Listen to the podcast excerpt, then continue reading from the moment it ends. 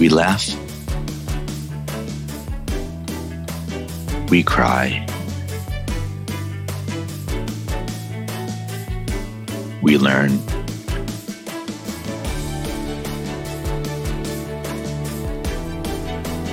But really, what doesn't kill you makes you better at managing clients and everyone.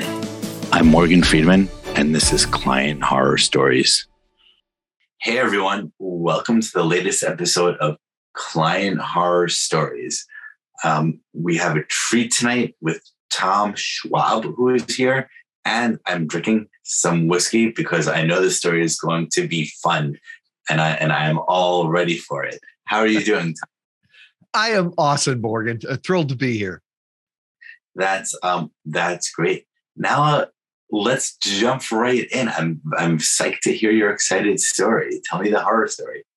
It may not sound like a huge story to other people, but it was huge to me because it really struck at my heart of not wanting to disappoint people or not to think there's an integrity breach, right? That we promised more than we delivered. So, what we deliver is we help thought leaders get on podcasts so they can get their message heard.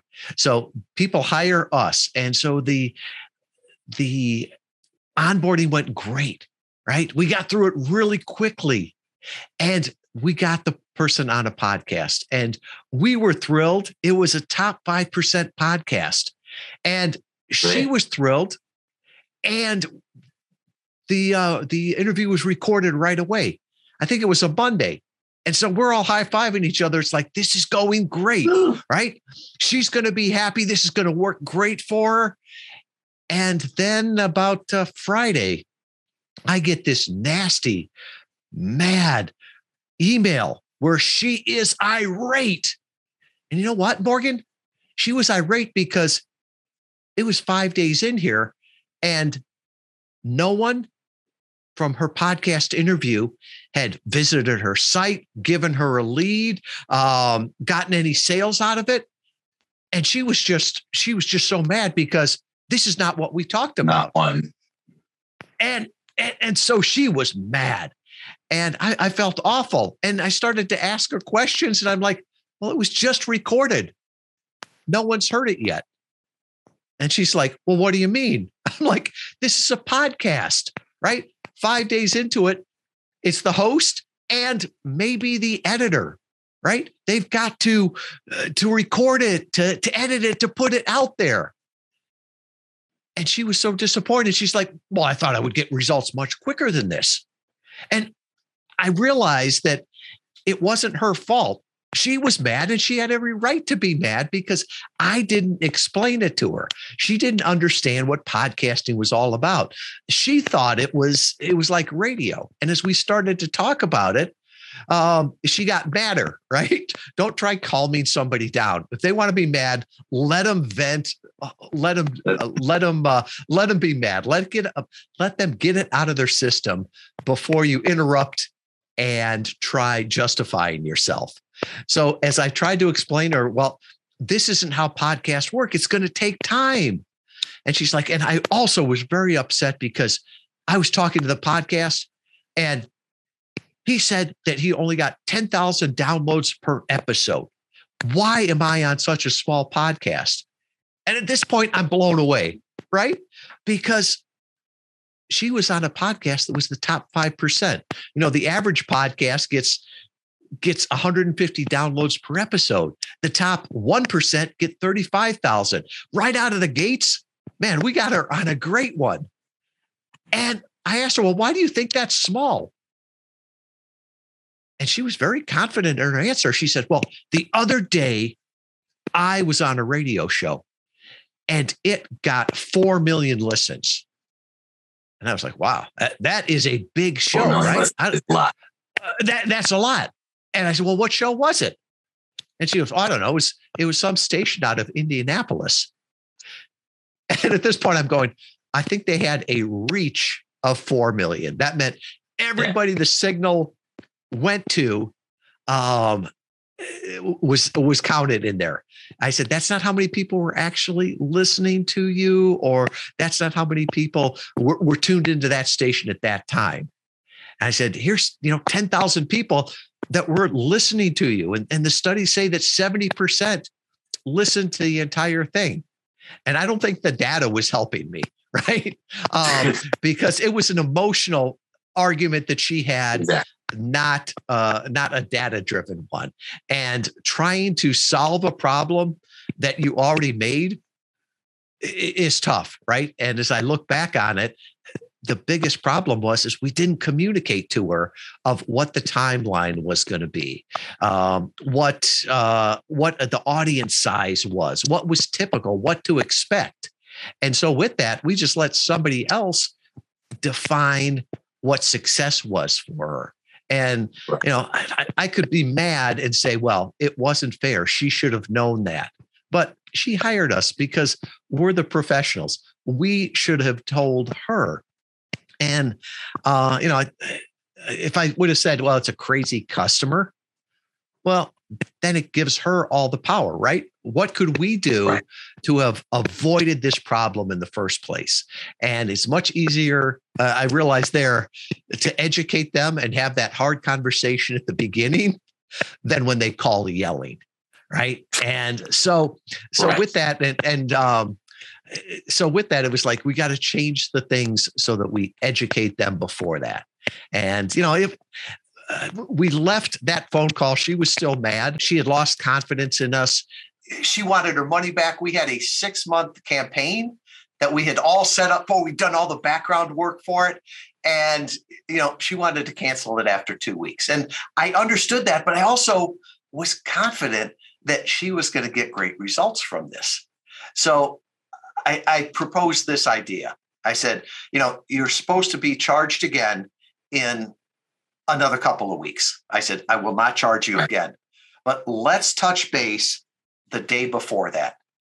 And I promise you that if you're not happy, then I'll not only not charge you, I'll give you your money back. Right.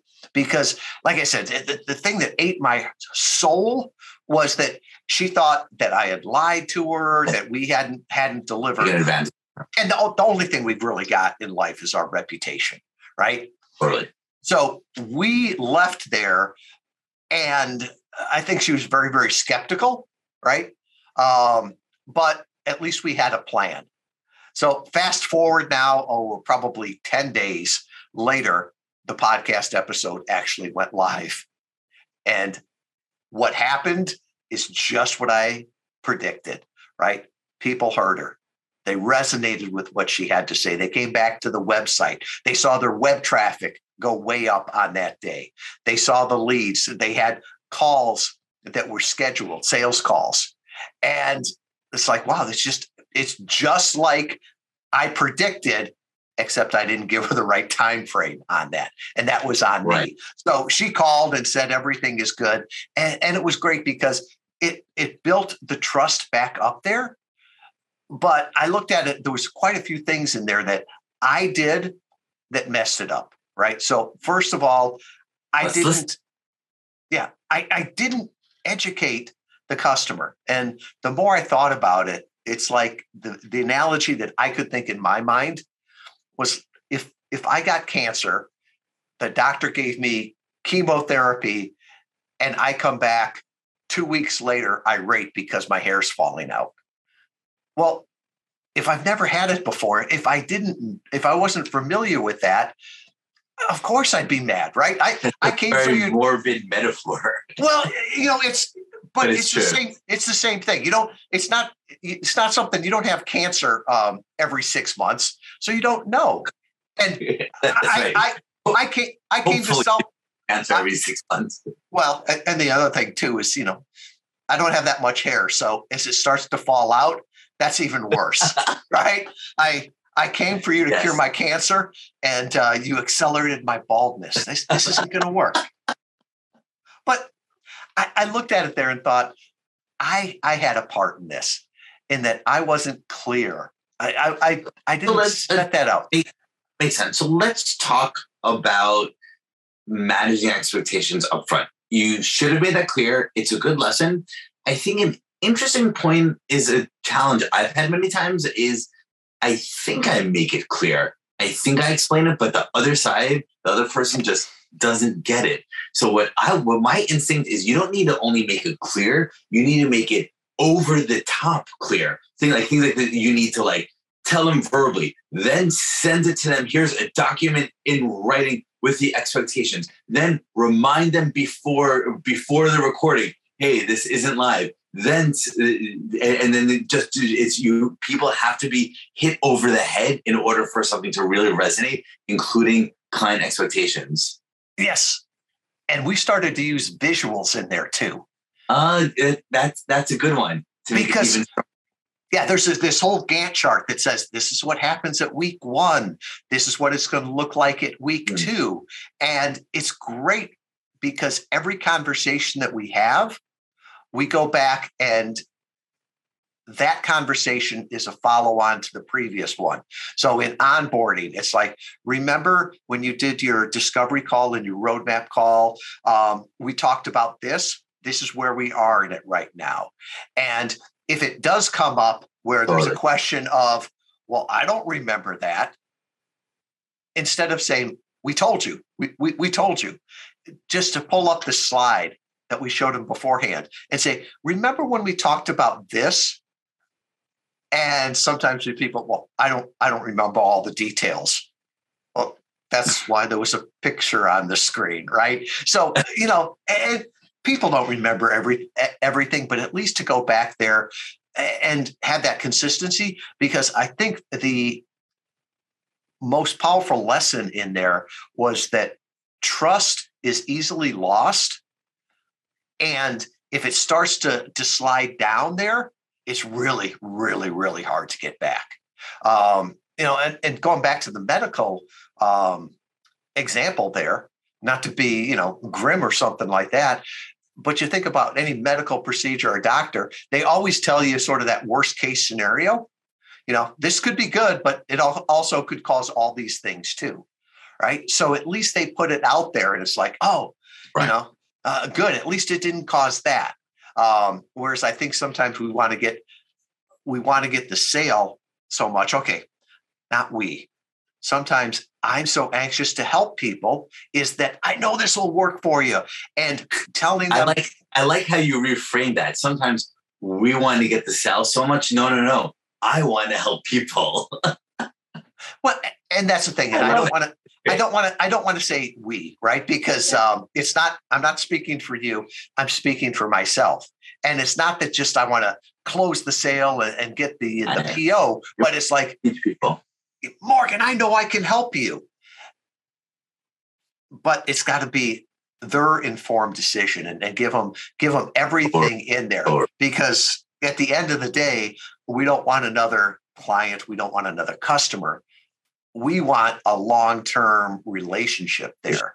And um, you know I, have seen even when there's a little bit of a glitch in a relationship sometimes how you react to that makes it better right? I think one of the hotel companies did something where they said that when there was a problem at check-in and they were able to rectify it quickly that people were actually happier right? So if you get there and you're missing towels and you call and somebody's right there with them, all right, uh, they realize everybody's human, but boy, they they took care of that. And so I think but I I think I think that's an important point, but I think it's even stronger than that because in any complex or professional relationship, there are going to be problems. There are going to be bumps. And by the other person seeing very early how you deal with bumps in a professional, healthy way, that ends up building confidence. So I think it's actually good to have small bumps in the beginning to build up tr- a lot of trust. So the trust is there for when the bigger bumps happen later on so that they don't really freak out. Do you, do you think you should tell them about the bumps of these are the concerns you're going to have at month two and month three to get them uh, ready for those even? So by the way, everyone has a different style. So so I'm about to tell you what I do, and I don't mean to recommend that to you or or any of our dear listeners.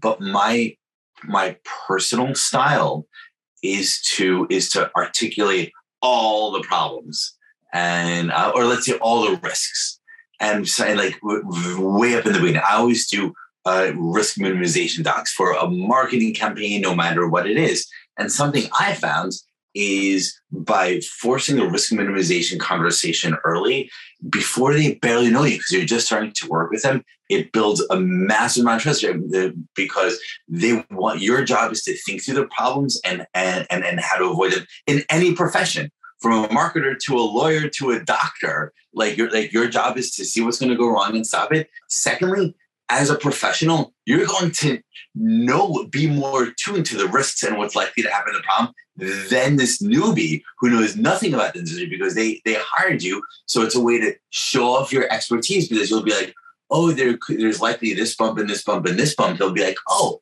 I didn't even think of that. Of course, they didn't think of that because they're not the lawyer, they're not the marketer. They're they're they're, uh, they're you're, you're you're the professional. So so so I I happen I happen to really like doing that as um as one of my discovery exercises.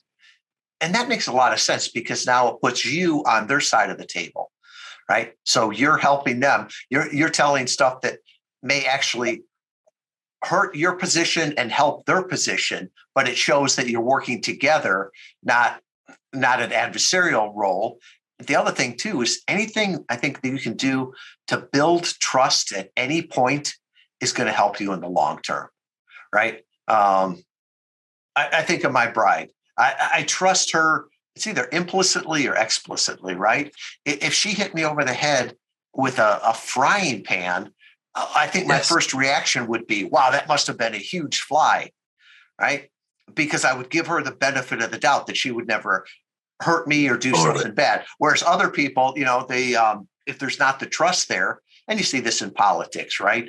And no matter what the other side does, um, you know, no matter what they do, it's it's evil. And and but by the way, this I, I agree with that, and this is interesting in a the context of thinking about clients in any profession because when you start working with a client, by definition, they don't know you. They're your new client because they're new. They haven't yet seen how how how you work. So it's a, so it's important for the first months to keep it to to view the first three or six months because it's rarely before three months at the earliest often six months before you see how someone really works and tr- and trust is really built that um, that that's really a trust a, a trust building exercise and risk and articulating discussing risks is is is one way to do it and then there's some other ways to do it that relate directly to your story and one of those is over communication, which goes to the point I, I was saying earlier that that you not only should you have communicated it to the client, I would have said you should over communicate, like remind, remind, remind, remind, remind. Like however strongly you think you need to make a point to a client, you need to make it 10 times as strong in order in order for it to get through. And I agree with you on that. And often I find there's document documenting and communicating. Yes. Right. So often we'll, well, it was in an email, right? Um, or um, you know, it was it was in that standard operating agreement, the contract you signed. Well, I, I'm sorry, I don't, I didn't read all 27 pages of that. Now, granted, ours is ours is a two page, but I always um, wonder if I'm documenting or communicating. And the only difference to me is documenting is I have it there, communicating means that I know that they understand it. So, you know, different people communicate in different ways. So, did you tell them? Did you show them? Um, you know, was right. it how many times did you do put it in there? It wasn't that. Well, I communicated it to them. Uh, you know, it's, it's printed in three places in you know uh, ten different emails or something. Or even ask them, do you understand that? Does that does that make sense? Is that what you were looking for?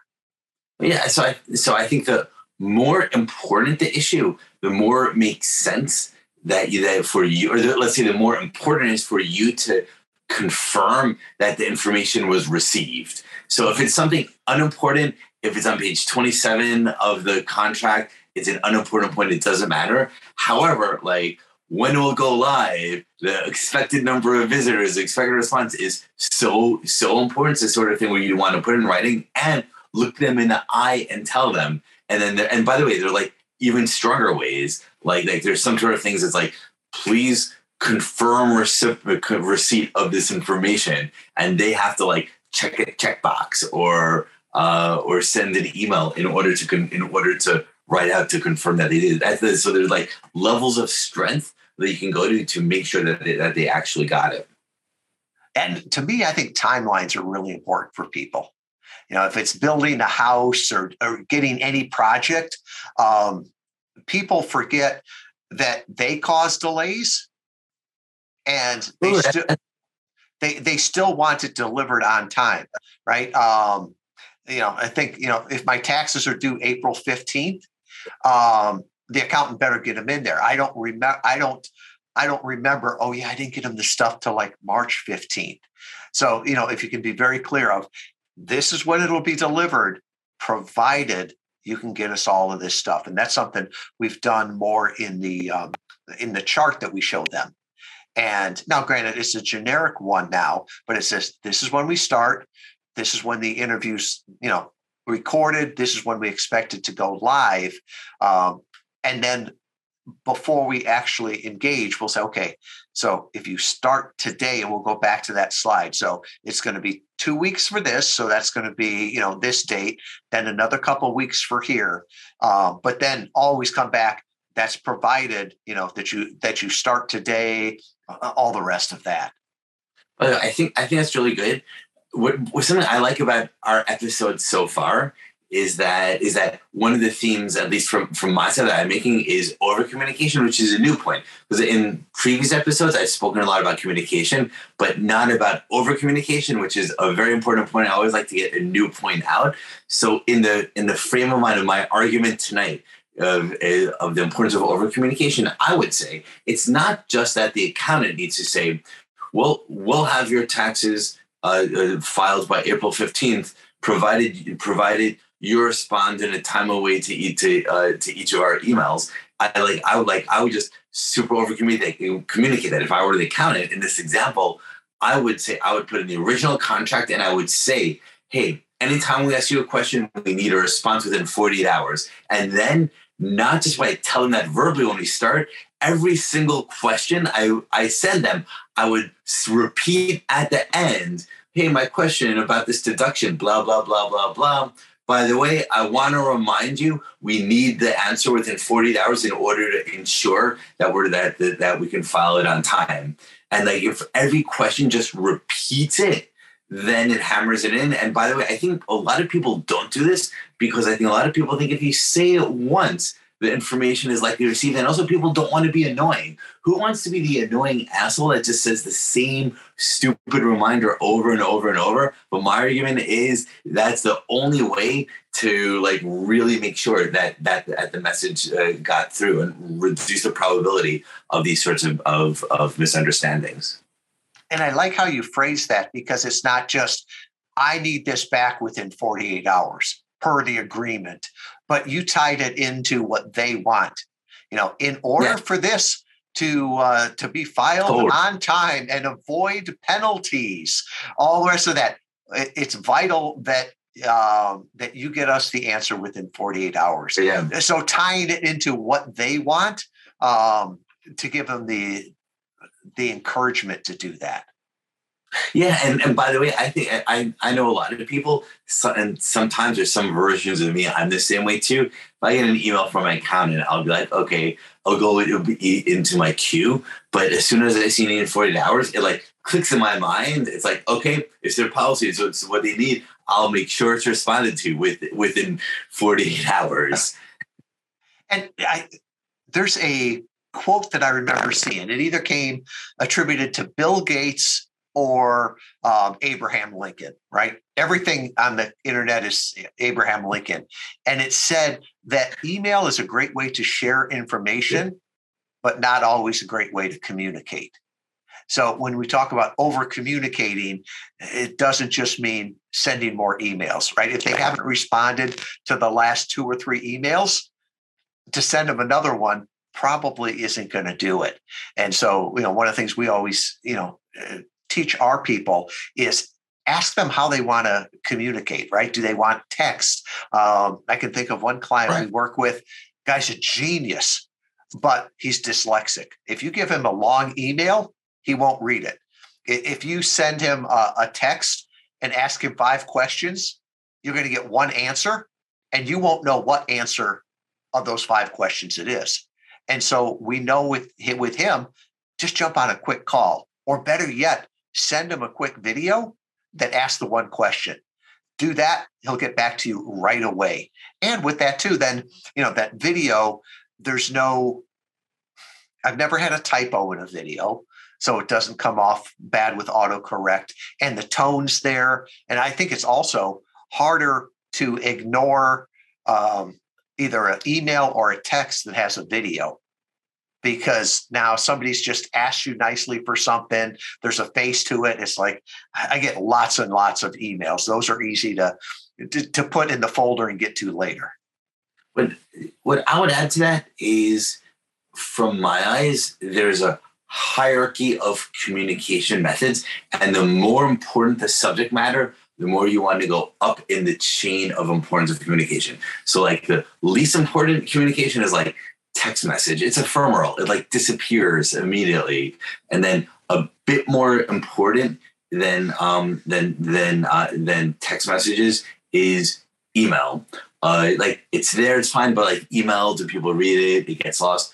A bit more serious and important than email is um, doc, like a Google Doc or an MS Word doc. Oh, you wrote it. What, what could have been an email? Putting that same information in a doc, like that's serious. And then like, and then there's like the, um, and then there's like the doc, like on paper, or the doc with lawyers. But then even more important than even more higher level than docs is um is video conference real time where you talk where you talk to them mm-hmm. and then and then uh, and then at the top is in person. Like the really, really, really important stuff. Like when a billion dollars are at stake, the few stake future of the world is at stake. You take a plane and you fly to them and you meet and, and you meet and you, look in the eye. So so to me, whether whether you go from email, from text, email, doc, you know, call, video, uh, in person, has to do with with a with the seriousness or importance of of the issue at hand. So if it's like a minor little issue, you can text it to them. If there's a real misunderstanding, you want to like get on a call, but then the huge misunderstanding, like, hey, let's meet at the cafe on the corner and and and talk eye to eye.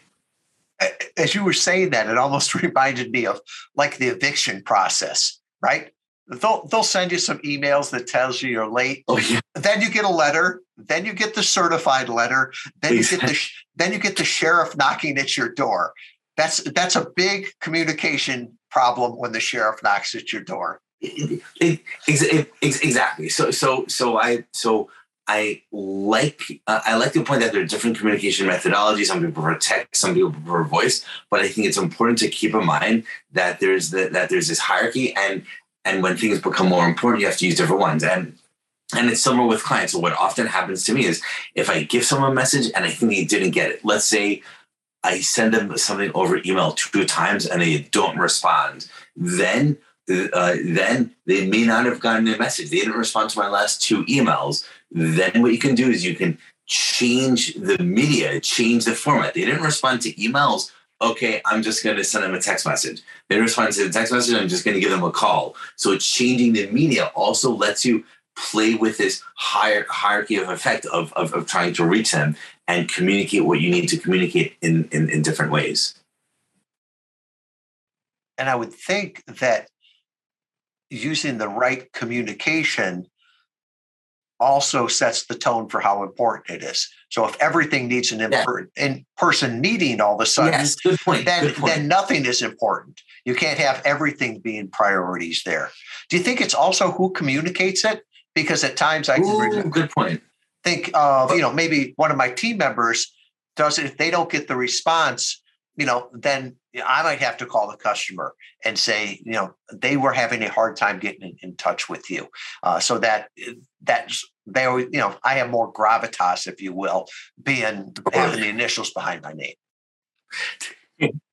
I, I think that the fact that you have less hair than you had 20 years ago gives you some gravity. Uh, a positive of that. Um, no, but that's actually a really good point. I hadn't thought of it until you said, but I, but I, I totally agree. You can have the low level person in the company contact them, and as a and if the low level person can't clear it up, the misunderstanding is there, or there's still ambiguity, then you have the mid level person like until it eventually come like comes up to the to the big boss himself. Well, I, have heard that says the more gray hair you have, the more you can charge. That's why I grew, grew the beard. You know, figured, oh, that that should be worth some extras, right? Maybe you really have black hair, but you dye it gray just so you can charge more. And so I don't get carded. exactly. Speaking of carded, I'm gonna have some more some more whiskey. um, no, but but by the way, I, I, I like this framework that that we're that we're developing here mm-hmm. about the about um, it's not just communication. Where we start out by the one of the lessons of your stories is the importance of communication. Then we're emphasizing that with not just communication, but over communication. But now we've been diving into the nuances because you because the implication of your point is really interesting. You can't just over communicate because if everything is a bomb, if I if I send them dozens of emails every day reminding them of everything, then nothing becomes important, as as mm-hmm. as you say. So what you also need to do is you is you need to have a good radar or train your team to have a good radar for the for to listen to what's likely been understood or not and how important are, are things or not.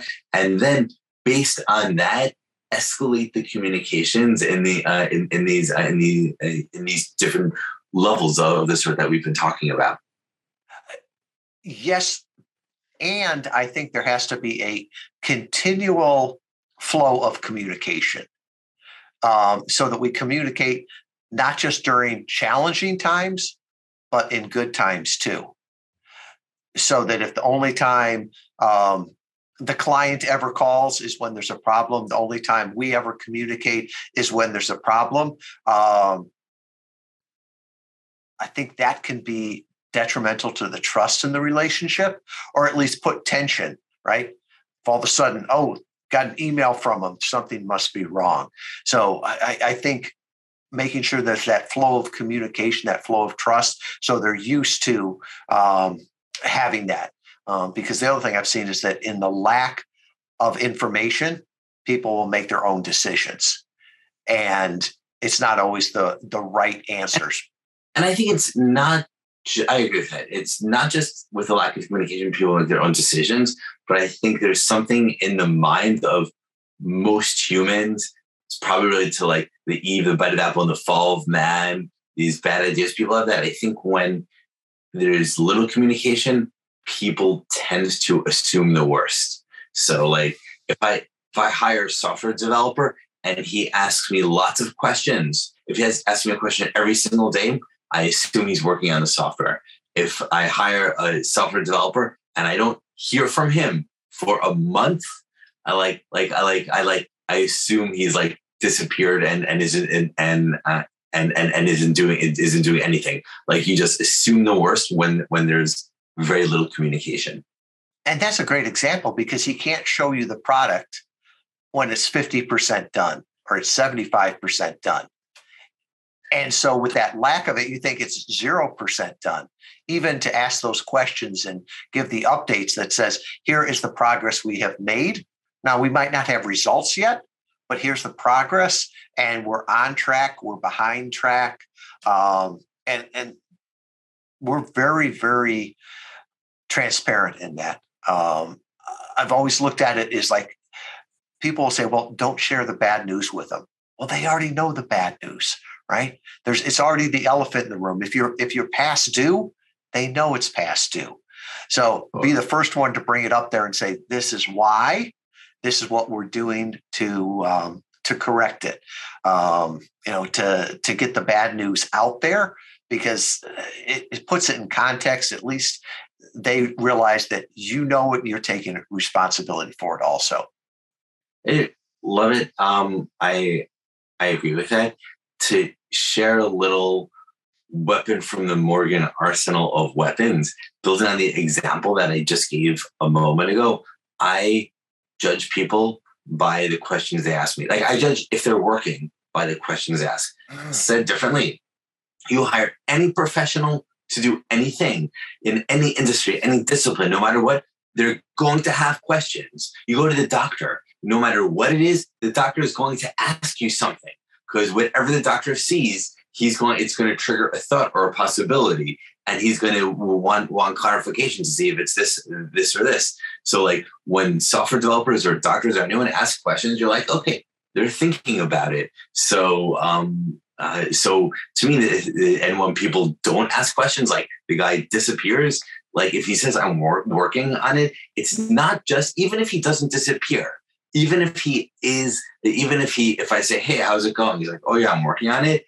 That one is always going to have a worse outcome than the one that asked me the question, because the one that asked me the questions is uh, is trying to figure out my preferences, what I want, what I'm looking for, how like uh, how I uh, and my my objectives in building it in a way that the the genius that's not asking anything he he, he can't read my mind because he's merely immortal. So uh, so questions are really powerful, and I flip it on my head, and I and I and I judge people by the questions they ask me. But not just that, I do this with my clients of like knowing this subconscious dynamic is happening. I do this with my clients and I purposely ask lots of questions and not just at once, not just on day one. I purposely ask questions spaced out over time. So they see that I'm thinking about it and it's on my mind. Do you think their questions reflect to how much they care about it, how how passionate they are about it, how curious they are, or how, how committed, or is it an intelligence thing? I would I, my a, a bit of both, but my instinct is more on the former, more how passionate they, they are about it. Like said, said differently, you go to a doctor and you say, Hey, I have this symptom, this symptom, this symptom, this symptom. The doctor has seen it a million times. So the doctor already knows, just based on what you said, that there's a 90% chance it's this thing. So the so the doctor without the passion that just wants to like get the insurance to pay him the $50 and just, you know, just wants to check the box and finish it. He'll like, you'll say the symptoms and the doctor will know 90% chance it's this. He'll say, yeah, yeah, yeah. You just have a cold here's a prescription for some cold medication like you'll you'll be fine but it's the doctor with passion that will think well there's a 10% chance that it's this or this or this or this let me just let me just put in the emotions and thought and use my mind to ask probing questions to see to see if I can eliminate this 10% other options or discover or discover if, if, it, if, it, if it really is that's an interesting take on it. I, I, had left out the passion portion because when I was in college, um, there was three summers that I worked at Los Alamos National Lab, the bomb factory in New Mexico. And at the time, it had the most PhDs per square acre any place in the world. And it was interesting because sometimes it'd be very confusing and you couldn't tell who was the scientist and who was the janitor because it was very, very laid back. And I remember someone told told me at the time, they said the person that keeps asking you the questions is the scientist. The person that is just looks disheveled, right? Just like the scientist, they're probably the janitor because they know everything they need to know. It's the scientist that's still trying to figure it out and wants everybody's opinion on it. And I always thought it was intelligence, but I think you're right. Where it's it's not only that; it's the passion, that questioning, um, all that, and how engaged are they with it? Totally, because because I think there are lots of intelligent people who don't care. Yeah, I've seen it a million times. It's it's it's it's probably this. So like so it's so maybe it's applied intelligence. Is, yeah. it, asking questions is intelligent people applying it, and you only apply your intelligence like when you feel passionate or engaged. Like, like, like we've all had client engagements where, like, at a certain point, you just like, like right before you ended those last weeks before you end a client engagement, I like that's that's when you lose interest, and that's the time where like you stop asking the questions, you stop you stop applying your mind, even though your mind is just as sharp as it was a, a year earlier before the engagement is about to finish. Yeah, the questions the questions show you're curious and also that you care yeah. and that you're engaged. By the way, I really like your comparison of just asking questions as the as a defining characteristic of scientists. I never thought about it before. I just ask lots of questions naturally as my personality. And it's funny that like the brand I'm known by online and my my marketing brand is I'm the marketing scientist.com. So it's like scientist. So I so without even realizing it, not on purpose, I have this this uh, scientific approach of just really, really probing until I figure stuff out. Uh, I, I, met so many people that you know they'd written the textbooks, multiple PhDs, and they were some of the most curious people I ever met because they they wanted to keep learning. They wanted to know what you learned, what you thought, and they wanted fresh eyes to it. So I, I think that's a good lesson for us after we've seen so many engagements. Right, I've seen this problem before. Maybe you have, maybe you haven't but uh, for the client it's the first time so asking them the questions because often they learn as much from their answers answering you as you do from answering asking them the question. Agreed. And to tie this back into your story and client horror stories i think this is the exact subtext that you need in order to be always improving your processes so that you make pro- you do mistakes once, but then you don't do it again. That uh, like like said said, said said differently, like the way you learn and become a better professional is when things go wrong, trying to understand why they went wrong and changing how you do things so so it doesn't happen again. And that starts that starts with ask, asking these sorts of questions. What did I do wrong? How could I have identified it earlier, prevented it, and then implementing these these sorts of processes you as uh, and um, question to bring it back to the story. So, how have you changed uh, your processes, uh, like as as a result of the story, to uh, to be more communicative? So, the big question that you just brought up there is the one we ask: What was our part in this? What could we have done better? So, as we look back on that, now we're very, very clear in not only our um, our delivery, but even when we sell the product. So in our discovery calls, in our roadmap calls of what the engagement will look like, to show them exactly this is what the timeline is. This is the scale. This is this is what a big podcast is. This is what someone downloading or listening to a podcast means, and start to frame it in ways that they know. So not letting them compare it to you know, how many people does this radio station reach? But going back to imagine if this was a, a physical stage, right? Speaking to thousands, tens of thousands of people. So putting it in that. And then also showing them pictures. So we're very big. We don't do the majority of our calls just on phone because I know personally, when I'm on a phone call, I'm multitasking. I may hear some of it, I may not. You know, if you're in the car, eh, it may cut out. I want their undivided attention. So when it's something important, to do it on Zoom, we'll record it and offer them a copy of it. Not so much for documentation, but for communication if they want to share it with oh. themselves oh. or anybody in the team. By the way, like I what's interesting is in the hierarchy of communication I articulated before, I there's I thought of this before, but I but I never realized it. Uh, I thought of the hierarchy before, but what I think you're making me change the hierarchy because I hadn't realized until this very second that what's even more powerful than like a Zoom call is a recorded Zoom call. Like like it's recorded, it's on the record. This is going to be shared like a like there's and that that is much much more like if if this word if this call weren't being recorded i could say whatever crazy things i want but this is going to be recorded and it's going to be online. So uh so it's fun it's fundamentally more serious. So this is another level of uh to add into the seriousness scale. And of the professionalism and the trust scale too.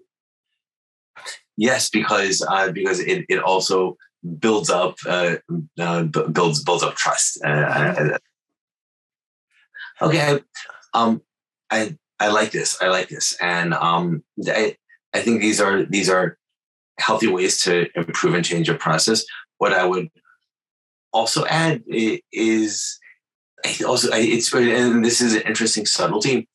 I think we need not just see there's a problem and say, okay, how can we change our process? But what's the process for noticing the processes that need to be changed? The meta version of this of this question, like said differently, okay, when we're we have this thing, it's working fine. Now you hire someone else to do this part of the process. But when when this other person does it, they're just not paying attention to every little subtlety of the tone of voice and the questions and what's happening in the way that you are. So it's much more likely that they don't even realize that the things that the things that that are that are going wrong or could or or, or could go better. So it's uh, so it's interesting to ask yourselves how can we do things differently in order to do that? So, like, and, and with this example of recording calls, one possibility is okay, and like maybe we just like record calls or spot check, sometimes record calls, and then have other people listen to them as an interesting form of um, of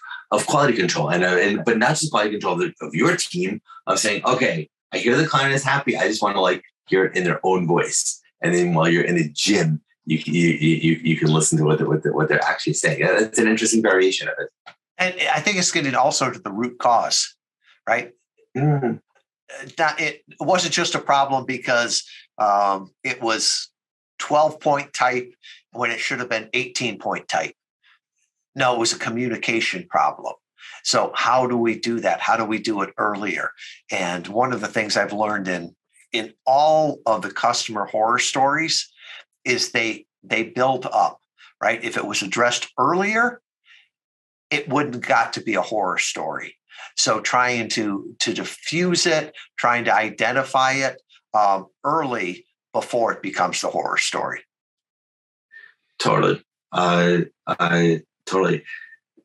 This has been very insightful from your from your uh, from your uh, little story. We've extracted a whole wow. bunch of insights and and new insights for me at least uh, same same here the idea of the hierarchy of communications i never thought about that that each one has a different different level and should be used at the right time yeah that's, that's powerful yeah i i've even I, I, I that one i thought about before in, in fact in in my book Beloved by Clients, I even have a chapter on that. So so that's an older idea of that that I that I thought of once, but I but I now need to go back and like edit the chapter because I like I, I like the recording as like another level uh, another level of seriousness because I, I think uh, I, I think it's a powerful addition to it. What I'll also add is for the different hierarchy, I think it where a communication medium goes on the um, on the hierarchy it's about the a combination of the how ephemeral or not per temporary the communication is versus how human it is. Like the like text messages are the least important and the least serious because they disappear. Like uh, like everyone deletes them or like you change your phone and they're they're they're they're gone. Email at least you sometimes keep, but like documents, legal documents, those are the things you keep forever. So like so it's the more permanent changes, but then also the more closer to face to face. Like me just sending a text message passive aggressively is like not face to face, but then like like hearing your voice on a phone call is a bit closer. Seeing you is a bit closer. Being physically next to you is as close as it comes. So so so I think those are the two scales to think about it on. Yeah, it's the richness of, con- of the conversation too, right? Uh, yeah, because that and that's one of the reasons that I a lot of times will go to video because a I I type slow and the only thing worse than my spelling is my typing. So you know, there's there's typos in there. Whereas it's often easier for me to just do a, a quick video, and especially to the team, because it not only communicates the information, but it also communicates the tone and I don't know. It, it just seems richer in there than you know just sending them a text with the same information. Something I've started doing recently is sending people I work closely with Looms. It's my new favorite ah. tool, and it, like it's so good because it just it's, you press a button and it does everything for you. It just gives you the URL and it records you and your screen and it makes it look so professional. And I found that it, it, it actually makes it much more like like much more like you're talking to them even even though it's just a, a quick little record message and it's even faster than like writing out a whole document especially when you drop the url in there and it gives the title and it gives a little uh, gif or gif uh, that shows you moving so, so there's that action there as we're scrolling totally. down totally this is great this was this was um a, a fun a fun conversation any final comments or wrap up things or things you wanted to mention or forget, or uh, or should we call it a night? Well, I think one of the things that I just wanted to say again when we when we were talking and uh, you put it in perspective, right? What's a what's a customer horror story? You know, my customer horror story. Nobody got sued. Lawyers didn't get involved. Nobody died. Uh, nobody went bankrupt. But in my mind, that was a horror story because it it challenged one of the things I hold most dear, the reputation of our company, and that we're delivering good service on there. So, uh, whatever your customer horror story is, it's real to you, it's real to the customer, and there's real answers that we can get out of that on the root causes so that we can fix that going forth because we all we all want to get better service we all want to give better service yeah, like so that, that's that's an interesting point. I make make sense. A point on the a meta point on the kind heart stories that I never thought about until this second. Uh, just thinking about what you just said is how relative a lot of this is. Like some things are objective. Okay, if you do something and someone dies, that's like objectively horrible.